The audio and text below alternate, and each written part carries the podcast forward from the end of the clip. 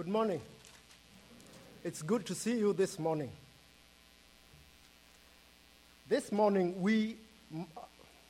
Let me introduce myself again. My name is Caxton Buru. I am from Kenya, and we live in Kenya and we are visiting US. We are missionaries with Biblical Ministries worldwide, and we are visiting uh, US. I'm so glad to be here uh, this morning. Today, we are going to be in the book of Hebrews. Hebrews chapter 12. Turn to Hebrews chapter 12 or touch, or however you get to. These days you touch, however you get to the book of Hebrews, get to the book of Hebrews. Because we are going to be in the book of Hebrews and we are going to read a few verses of chapter 12. Uh, and today I'm going to speak on the topic of helps for faith helps for faith. And I'm going to base that uh, from the book of Hebrews. Hebrews chapter 12 says, and I'm reading from the NIV. NIV, therefore, since we are surrounded by such a great cloud of witnesses, let us throw off everything that hinders us and the sin that so easily entangles, and let us run with endurance or perseverance the race marked before us, fixing our eyes on Jesus, the pioneer and the perfecter of our faith, who for the joy set before him endured the cross, scorning the, the shame, and sat down on the right hand of the throne of God. Verse 3 Consider him who endured such opposition from sinners so that you will not grow weary and lose heart. That's the word of the Lord. Hebrew 12, 1 to 3. The Bible, in many places, uses metaphors or figures of speech to describe Christian life. For instance, if I can give a few examples, 2 Timothy chapter 2 and in Ephesians chapter 6, Paul describes eh, Christian life as a warfare. He says, or he tells Timothy, to endure hardship as a good soldier. In Ephesus, he talks about the full armor of God, that we are fighting a, not an unphysical war, and we have to wear the full armor of God. In 1 Corinthians chapter 9, uh, verse 26, Paul says, I do not shadow box. I do not fight as one who beats the air. So Christian life is being uh, described as a war, a kind of a war. He also describes it as a kind of a walk or a walk. He says in Galatians 6:15, I say walk in the spirit and you will not fulfill the lust of the flesh. In our text today, Christian walk is being uh, likened to a race. And this is a common metaphor in the New Testament. For instance, in 1 Corinthians 9:24, Paul says, "I ran that I may obtain." He says the worldly runners ran to obtain a corruptible crown, but I ran to obtain one which is uncorruptible. He also says in uh, as he, he also says in 2 Timothy 4 7, 4 7, he says, I have fought the good fight. I have finished the race. I have kept the faith. So these metaphors tell us that Christian walk or Christian life is dynamic. It's not static. It is a journey with a destination. And coming back to Hebrews chapter 12, verse 1, which is a very, very familiar passage. I'm sure you have heard very many sermons on this Hebrew chapter, uh, chapter 12. It's a profound uh, passage. It's being likened as a race. We are, we are being told that we are in a race. So the event here in Hebrews chapter 12, it's a race. He says, therefore, since we are, we are surrounded by such great cloud of witnesses, let us lay aside every hindrance. Let us run with endurance. First, I want to tackle one thing let us. What is this let us? Who is he talking to when he says let us? I want to say there are two categories. First, let us is who is he writing to? And if I, I can catch, up, catch us up with who he's writing to. Who is the audience of the Bible, the, the book of Hebrew? Of course, we do not know who the writer of Hebrew is, but we do know. We don't know his name, but we do know that he is Jewish. And he seems to have very good knowledge of the Old Testament, the Old Testament law, the, the, the law of Moses, the sacrificial system, and everything else that happened in the temple. So we know he's Jewish and we know all that. Who is he writing to? He's writing to Christians who have become Christians. They were Jewish before, they have now become Christians, and they are going, undergoing a lot of persecution. So much persecution by the leadership. They are being ostracized, they are being uh, seen as traitors because even they are getting persecuted by their own families. Because now they are, they are Christians. They are not doing the things that used, they used to do. They are not keeping the, the feast days. They are not keeping the dietary laws. They are now Christians. So they are going through some serious persecution.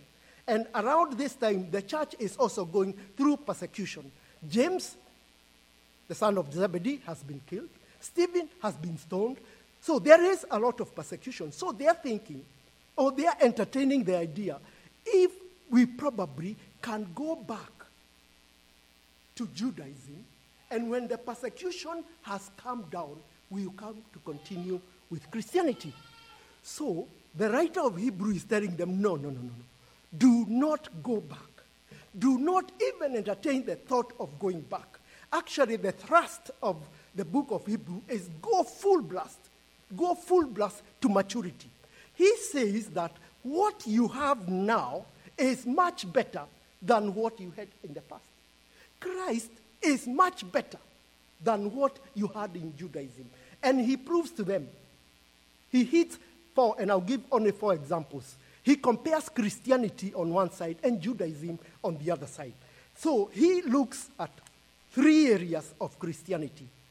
And in each of those, he will compare Christ or Christianity with Judaism. He says, Christ is a better prophet. Hebrews chapter 1, verse 1. He says, In the past, God spoke to our ancestors through the prophets in many ways and in various ways.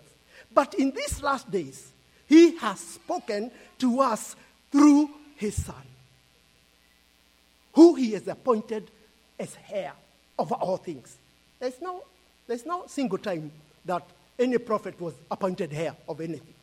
But these last days, He has spoken to us in through his son, who he has appointed the heir. So there he's, he's comparing the prophets and, and Christ. He's saying he is, the son is much better. He goes ahead and says, the son is better than angels.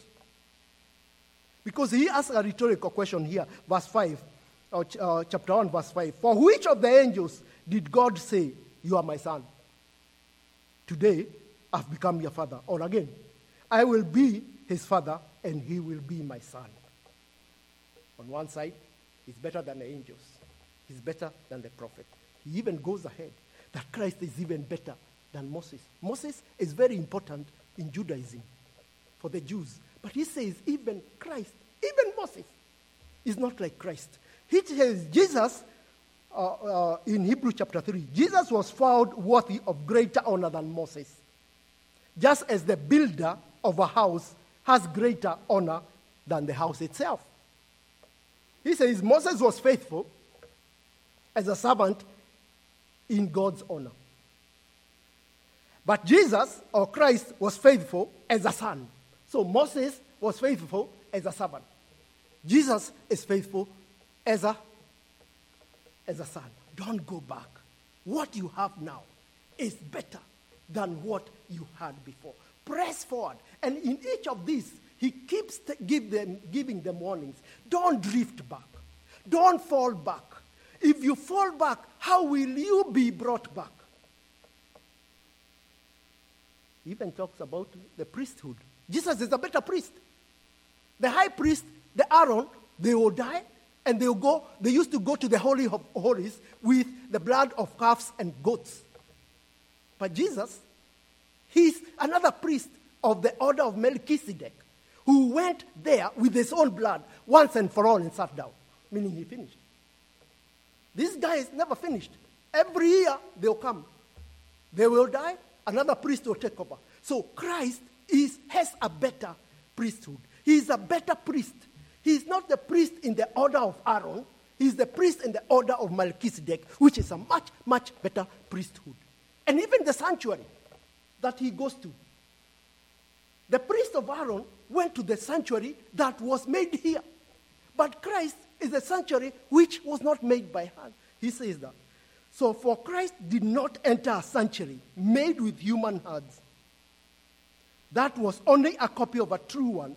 He entered heaven itself. Now, to appear for us in God's presence. He says that in Hebrew chapter 9, verse 24. So, who do we have here? Christians who are being persecuted, who are uh, being ostracized within the community. They are, they, they are entertaining the idea let's return back to Judaism. When everything cools down, we'll come to Christianity. We'll come back and press forward. But the writer is telling them, no, no. What you have now is much better than what you had before. Press to the end. Don't drift away. Don't fall away. That is the first let us. So, what is the next let us? You and me.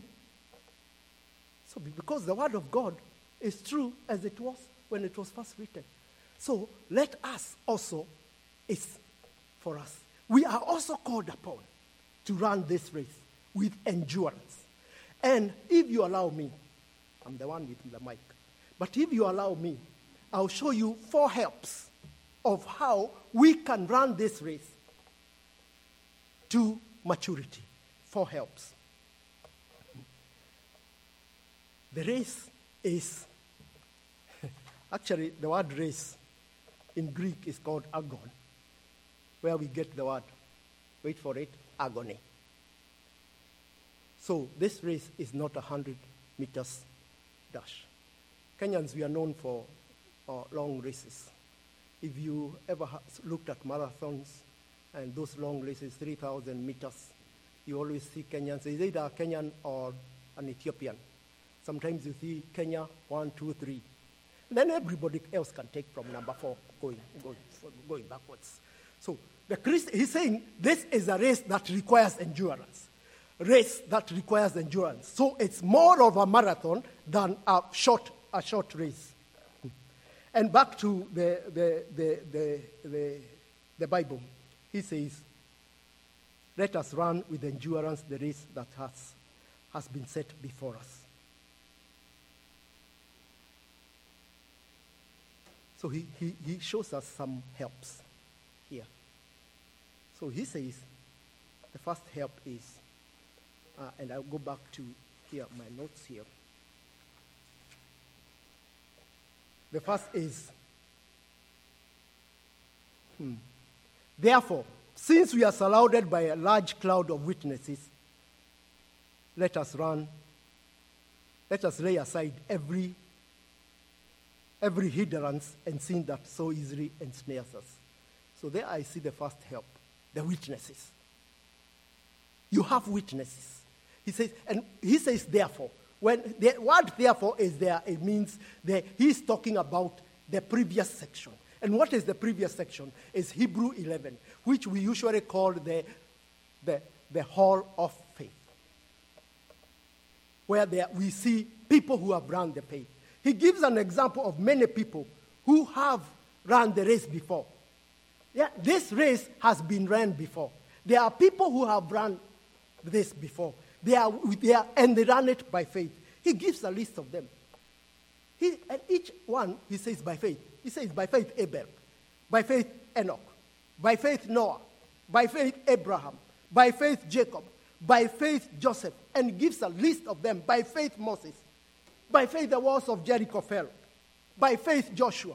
So each one of them, he's telling them, this is the first help. Consider that this race has been run before. These are the witnesses.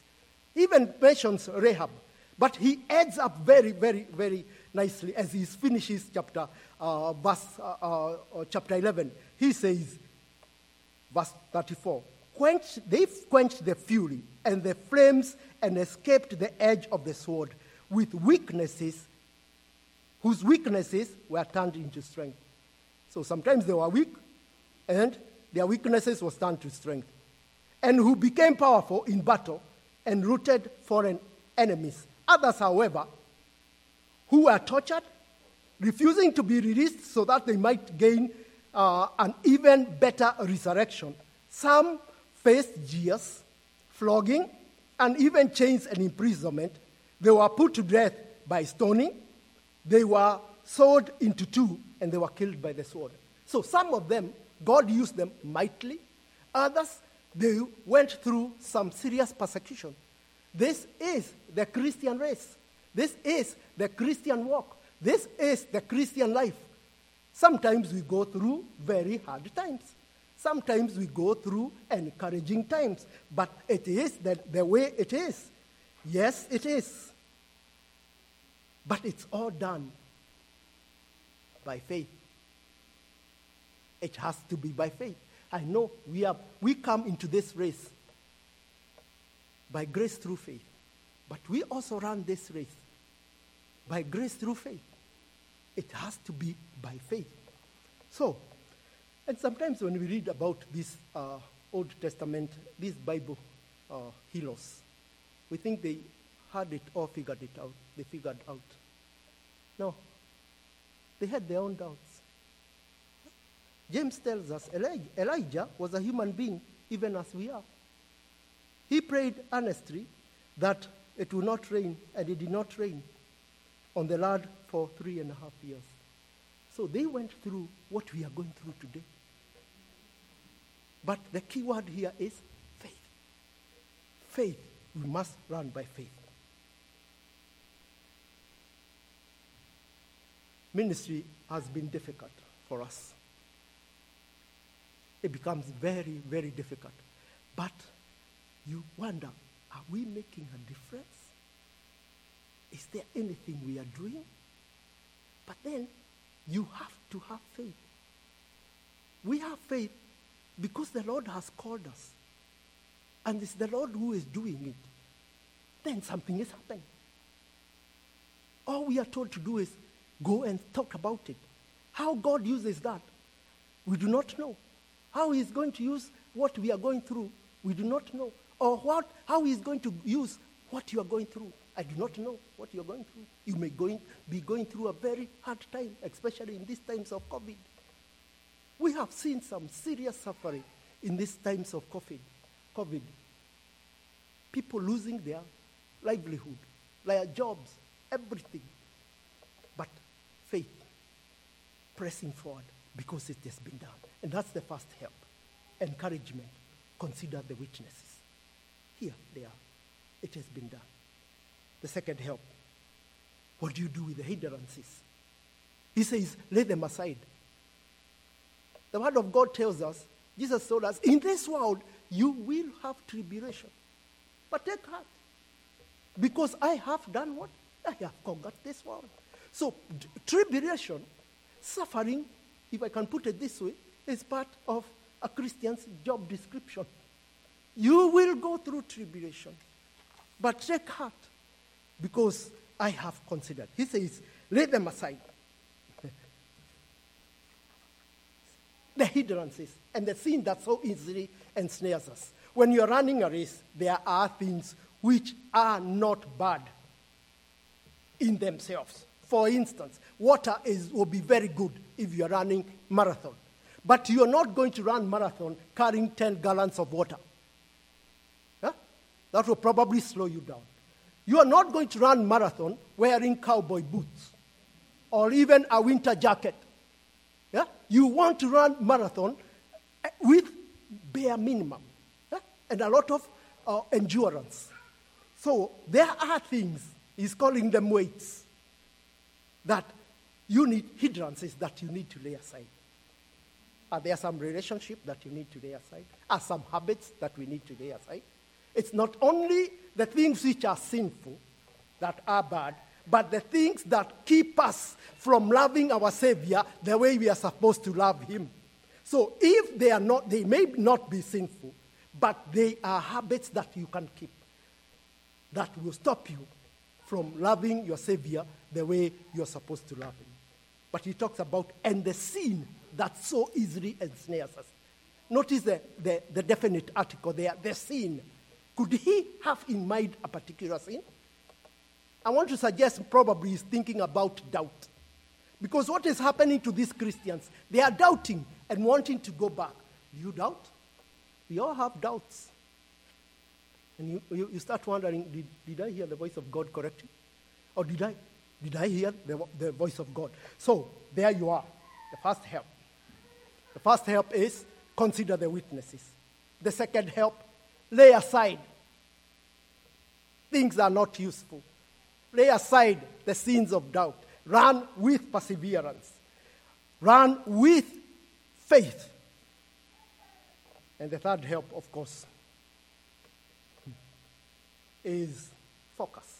Where is the focus? He says, looking unto Jesus, the author and the perfecter of our faith. The author and the finisher of our faith. Other, other translations say, fixing your eyes on Jesus. Greek literally, looking away to Jesus, the author and the perfecter of our faith. So the focus also matters. Yes, he is the one who started it, and he is the one who is going to end it. He is the one who is going to perfect it. Doesn't that release some, some of the pressure? That when you fall back, you wake up. Because who is doing it in you? It's Christ who is changing you. When you fall, you, wake, you stand up. When you feel you have doubt, you know Jesus is still working. It is by faith, it is by grace that we are running this race. So the, the, that's the focus. The witnesses, you have them. The hindrances, lay them aside. The focus, focusing on Jesus. But watch out this. Look at this. Which is the fourth and probably and the last one. Driven by joy. It says, For the joy set before him, he endured the cross, scorning the shame, and sat down on the right hand of the throne of God. Consider him who endured such opposition from sinners, so that you may not grow weary and lose heart. The joy set before him, he endured the cross and looked down on the shame. The cross is a shameful thing to be. So it's probably the most shameful or death. Actually, it was not for Roman citizens. It was for other citizens. It was shameful death. But the Bible here is telling us, for the joy set before him. What is this thing? What is this thing that cost him such joy? What is this thing that he will obtain? Because he says, for the joy set before him. What is this that Jesus did not have? What is this that kept him on the cross? Was it the nails? No, it couldn't have. He calmed the storm. He raised people from the dead. He fed 5,000. Those nails could not have held him there. Was it the approval of the Father that helped, helped, him there on the cross? In his baptism, heaven spoke and said, This is my beloved Son, who I'm very well pleased with. Was it being the king of the universe? No. He's the one who created everything. For the book of Colossians tells us there is nothing which was created that he did not create.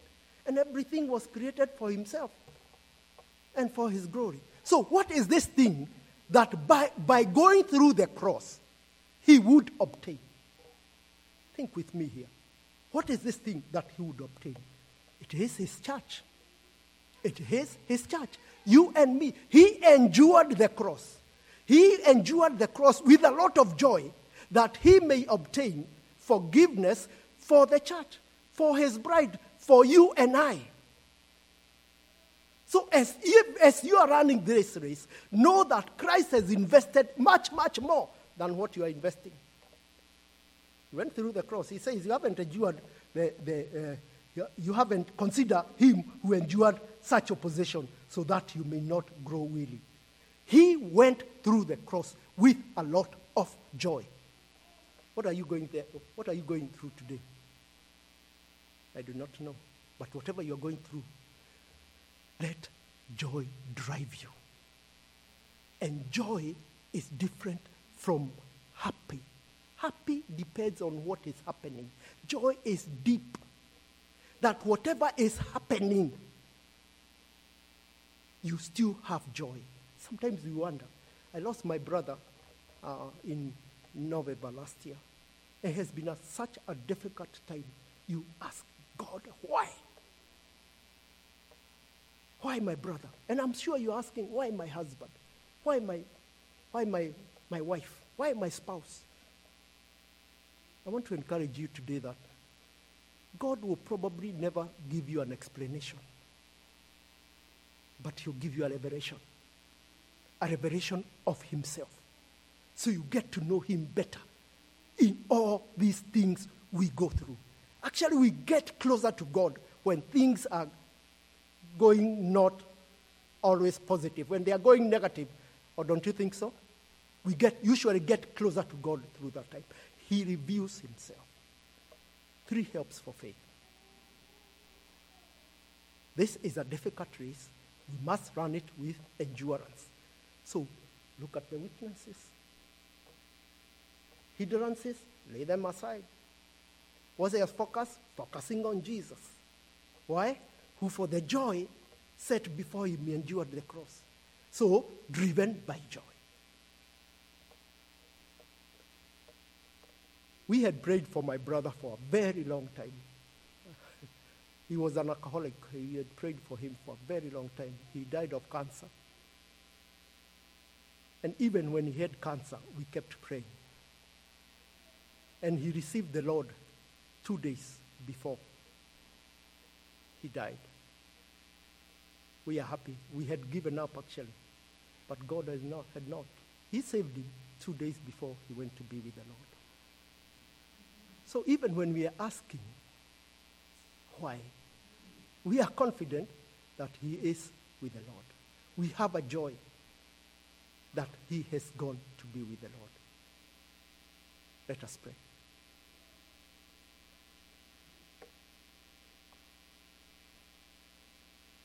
We thank you, Lord, uh, for this time. We thank you, Lord, that